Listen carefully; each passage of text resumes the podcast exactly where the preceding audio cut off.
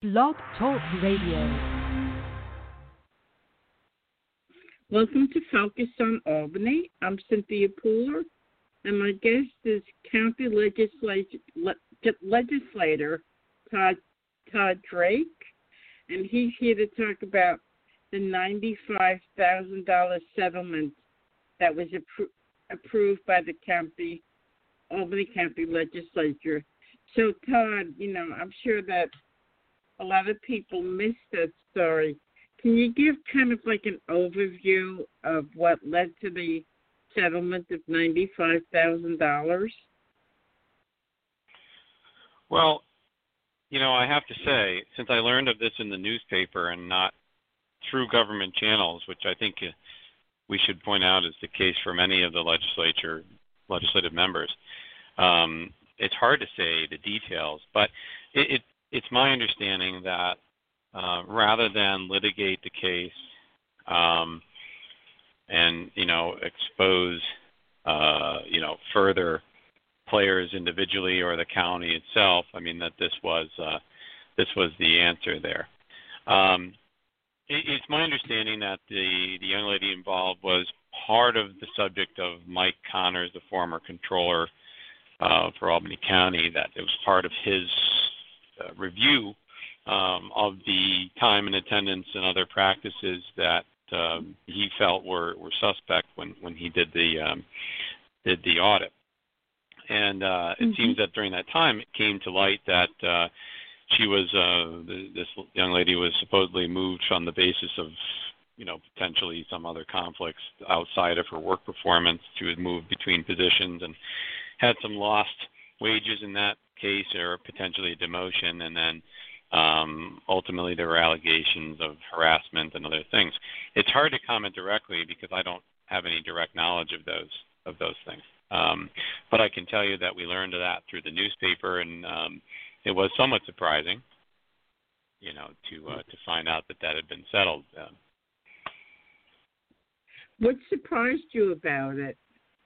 That it was so hush hush? you know, not knowing anything about it. I mean, I think um, the legislature itself. I mean, there are probably members of the legislature who were involved, but the body as a whole may not have been apprised. And I think, as representatives of the county and of the taxpayers, it would be helpful if we we knew a little bit more about the process. But um, with that said, there's there's a there's a contract uh, review board that is used for items that are under a hundred thousand dollars, and this, you know, at ninety-five thousand dollars would qualify for that.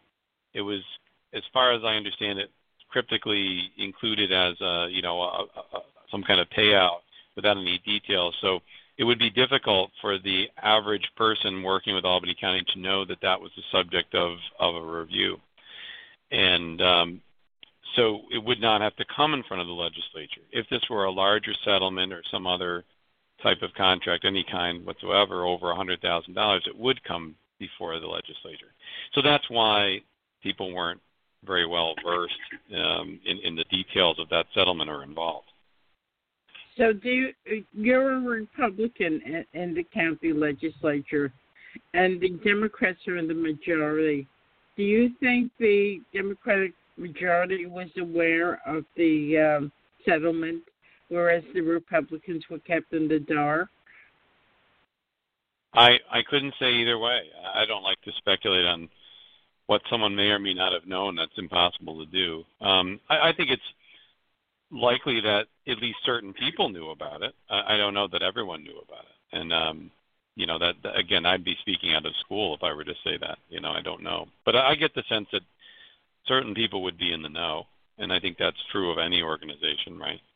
Um, so I don't think it's just folks from Republican, Independent, and conservative walks of life that um, that didn't know about it. I'm sure there's others as well. Okay.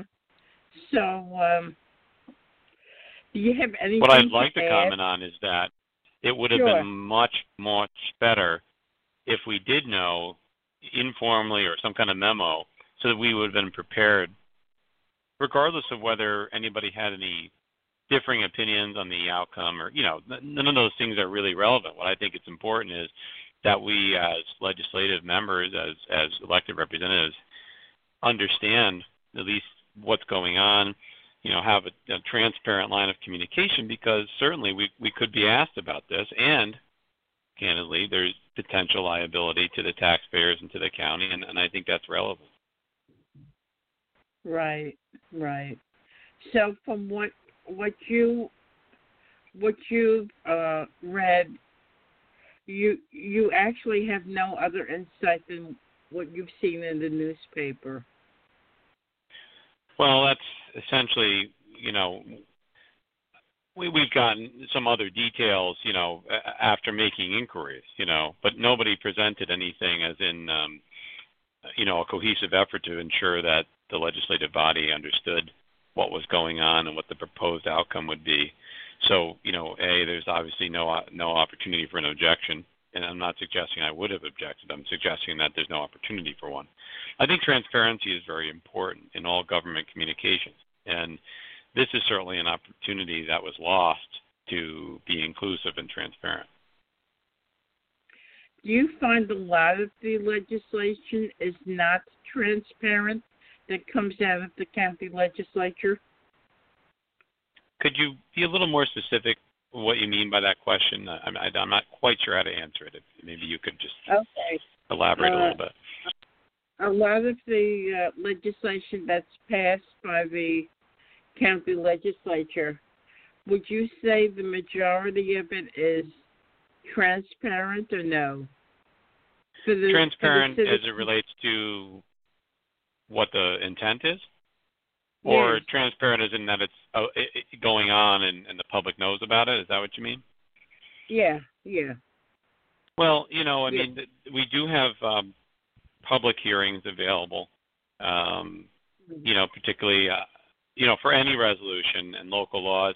Um, I think what you're getting at is, do you maybe what you're asking me is, do you feel that the legislative process goes out of its way to make sure that the public understands all of these things. If, if you're asking that, yeah. um, I would say sometimes and sometimes not. It's um, I think that we have made some pretty good strides in the last, you know, four or five years in and in, in a bipartisan effort, you know, to increasing transparency in how the legislature works, how the county works, and and that's certainly not confined to legislative uh, efforts. I mean, there have been a number of people and departments who have, I think, have, have really jumped on board in a bipartisan way.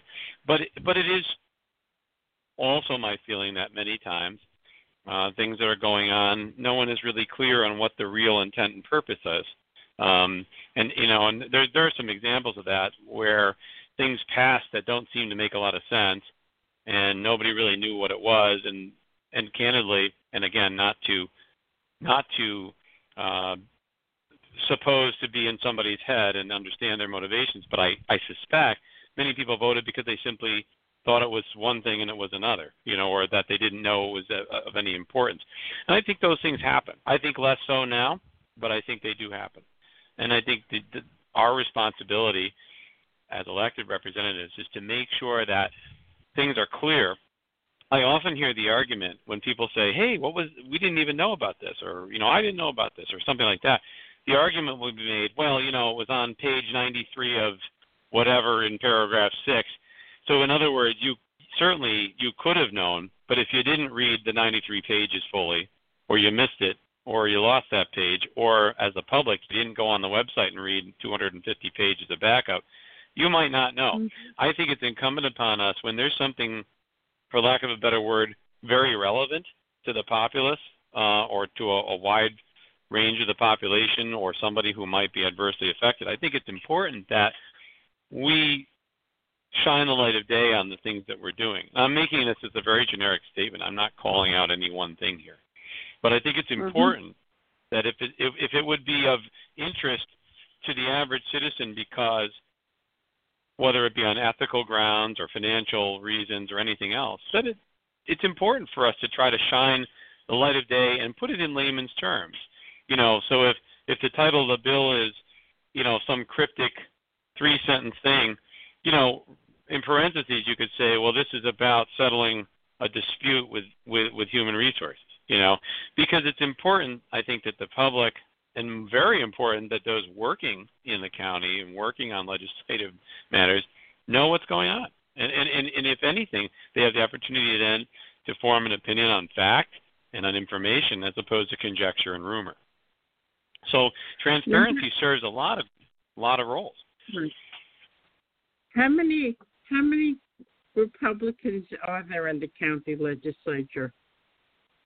I believe that there are well, and remember, you know, people are many people represent or have have the um, have the um, the sponsorship of numerous parties, like myself, you know, sponsored by the Independents, the Conservative, and the Republican Party. But having mm-hmm. a Republican, uh, you know, nomination or endorsement would be, I believe, nine people, if I'm not mistaken, and then there is one conservative, in, you know, in addition to that. Mm-hmm. So you know, actually, you know, you see some stuff in the newspaper about what's going on. Uh, what is going on in the county legislature that people should be aware of? Well, I, I think I think what's most important now in our times is looking at two types of decisions. Um, the types of decisions that affect accountability, and I make that in a mm-hmm. broad stroke statement, but you know, do they affect? Are we are we allowing um, people to kind of pull one over on the public, or are we keeping them on the straight and narrow? You know, that's one type of legislation. The other type of legislation that's most important today, given our fiscal crisis with the decisions that have been made surrounding shutdown of economic factors and all of that, mm-hmm. um, mm-hmm. would be how we're spending how we're spending public money. And I and I think the most important thing for the public to be looking at right now, if you were to focus on the county, um, in particular yeah. the legislature, is is making sure that your representatives understand that it's really not sustainable to be spending money on programs as if it's business as usual. And I think that the overwhelming sentiment has been that it is business as usual. And that's something as a fiscal conservative, somebody who's concerned about my constituents, you know, tax dollars and wallets, is is very concerning to me. We have a tremendous budget gap that we're going to need to close. We're probably already spending a lot more money than we should be. And that's simply an opinion, of course. I'm not, you know, taking away from anybody's particular programs. But, you know, we're we're looking at the need to really buckle down here. And there's been some initiatives on the part of the county executive, and I think as a legislature, we really need to take the bull by the horn, so to speak, and lead the ship toward reducing our financial burdens for the coming the coming fiscal year. I mean, I think I think we're in in in, in over our heads as it relates to the commitments that we make in terms of many programs uh, social programs, you know, infrastructure, everything. I'm not I'm not commenting on the validity of these things.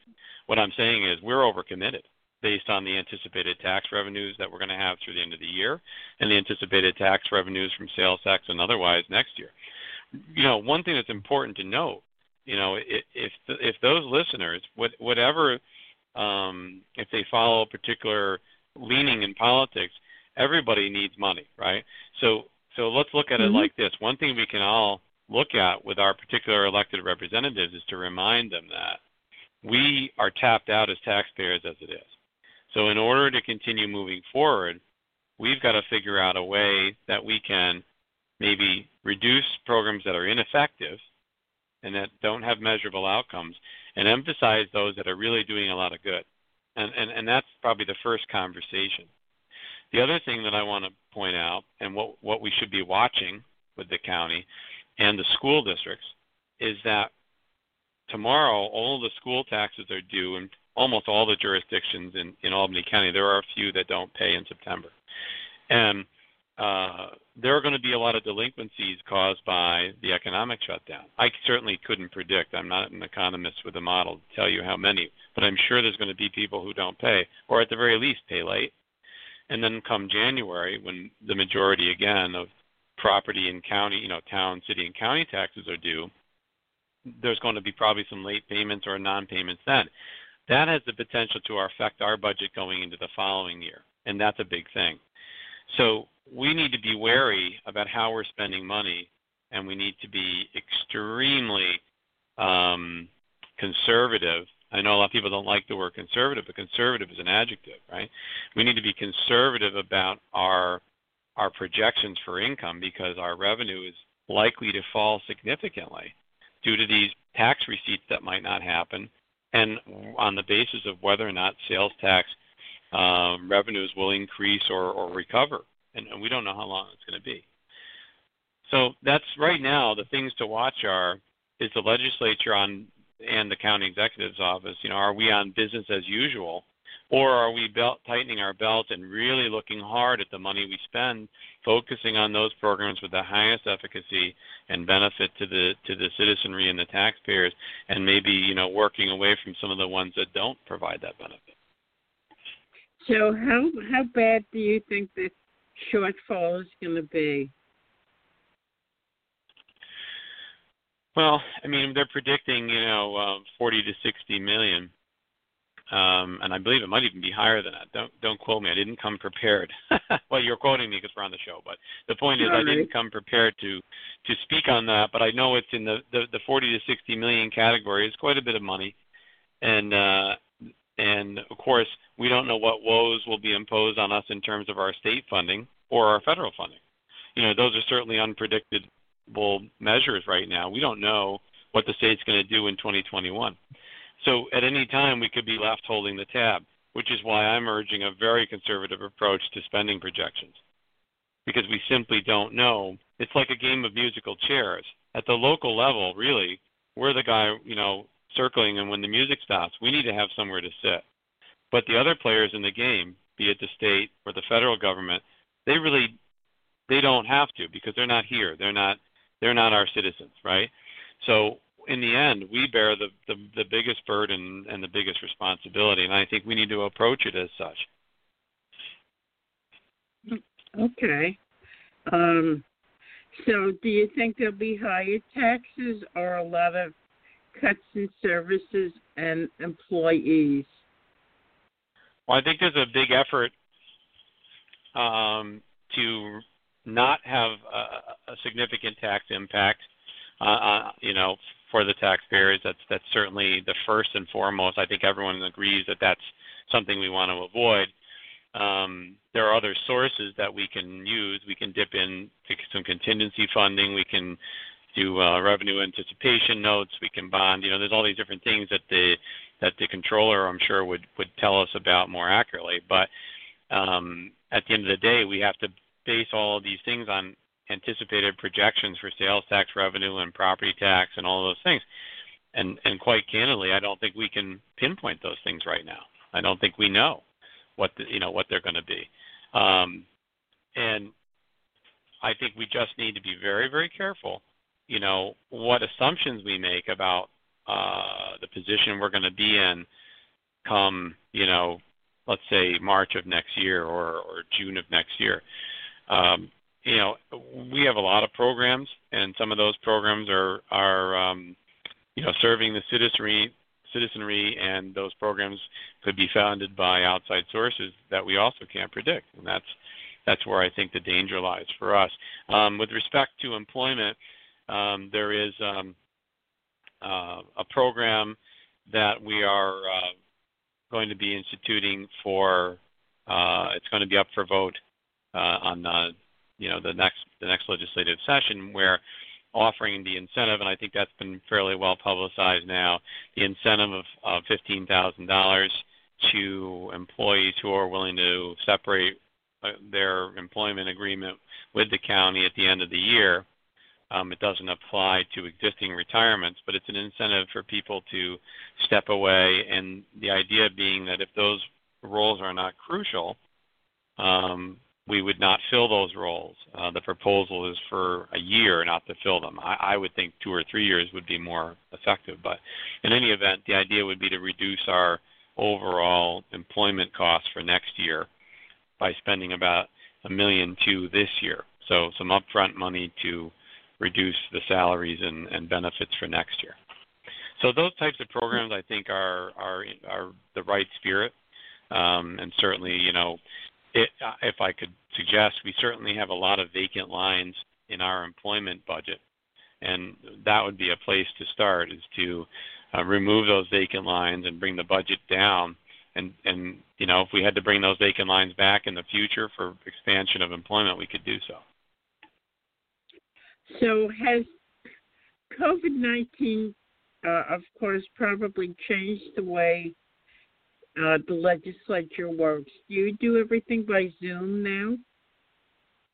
We have been. Um, I don't believe that that's something we should be doing long term. I, I, frankly, I'd like to get back to in-person meetings. I think, uh, from a realistic standpoint, the problem has been public participation. If we were to allow the public to come back, then of course it would exceed all the meeting uh, people limits imposed by Governor Cuomo and so forth. Um, right. I believe personally that we should go back to in-person legislative meetings with a video feed for the public to be on a Zoom um, uh, public input period and or public hearings, uh, kind of like we're doing now, only the legislators themselves would be in person. And uh, do you think that's going to come down the pike pretty soon? I can't speak for whether that's going to be proposed. I, I can tell you that I, I've made the suggestion. I don't know if that's gone anywhere. I didn't make it formally, but I will look into that. I, I couldn't answer that today, but I, I do okay. plan to bring that up personally and, and with and with the administrative staff because I think it.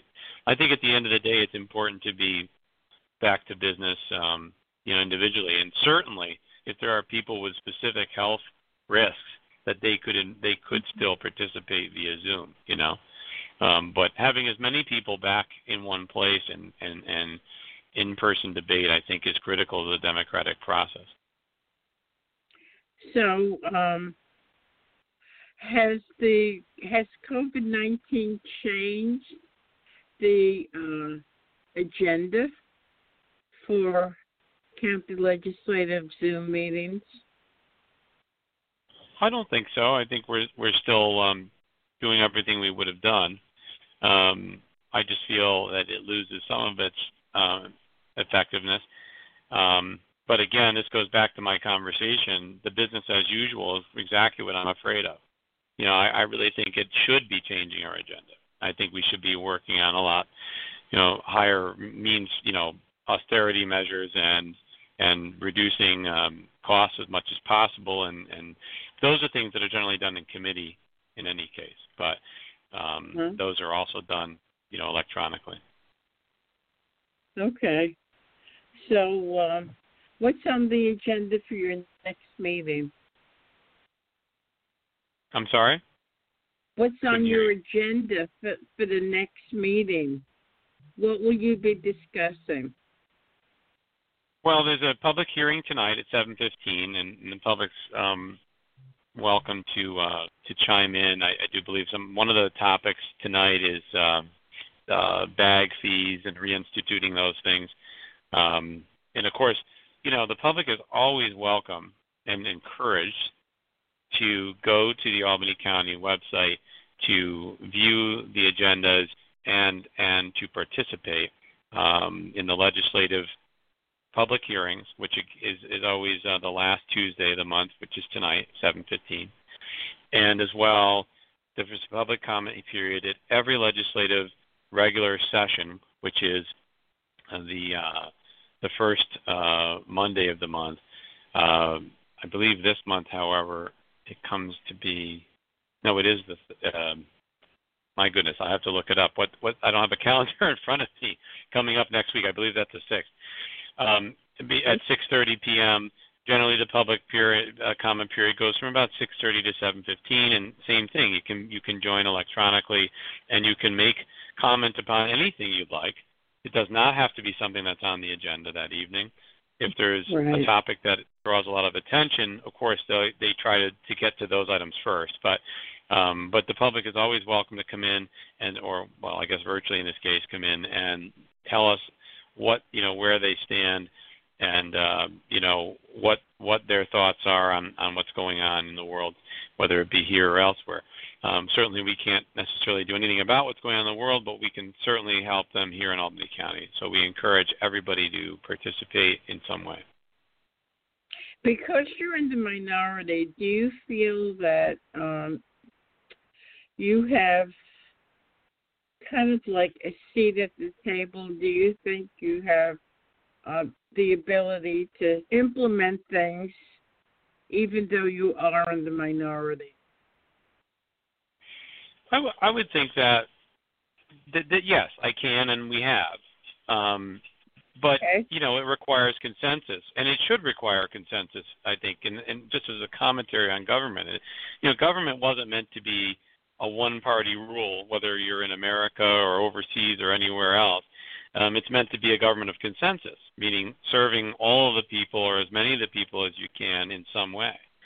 And um, so, certainly, you know, by numbers, if if you have a if you have agenda that is completely um, off from everybody else, you're not going to get it passed. Um, but I think building consensus and, and bringing reasonable legislation to the table or supporting uh, modifications to make legislation reasonable and, and palatable for the populace at large is something a minority conference can do. And, and I feel that that has been our role. Um, and, and my role is to question things as they come across, you know, try to prevent things that might be calamitous for one party over another um, from going through without modification. And I think that's where we can have the most impact as what you, you know, like you said, as a minority conference. You know, the idea is to try to prevent things from happening that might be, you know, deleterious to a group, whether it be business, taxpayers, what have you, um, and and try to get those things tempered. You know, to serve more of the people the, the more people you can serve with legislation, the better job you're doing as government. And um, when we get into one-party rule situations, like are fairly common and here at the state level and in Albany County and maybe in the five boroughs, you know, certainly you know the majority rules, but that's also a little bit, um, you know, a little bit heavy-handed, right? So what what we try to do is help things become a little bit more moderate and across try to serve as many of the citizens as we can. And and I would never say that just because one's in the opposite or another political party that they can't agree with you and vice versa. So you know building consensus is the biggest role that we can take as a minority conference. So our time is up Todd. Give give yourself a little plug. How can people uh, reach you? okay. Well I, I can be reached um, uh, certainly through through email through the county or through the um, the minority conference office. Um, my email is todd dot uh, at albanycounty.gov, and uh, we are uh, easily accessible. So feel free to call the office or feel free to look me up, uh, you know, um, anywhere, and, and I, I get right back to you. Thank you. You have been listening to Todd Drake. This is Focus on Albany. I'm Cynthia Pooler, and if you like this show, like us on Facebook and follow us on Twitter. Have a wonderful day. Thanks, Todd. Thank you.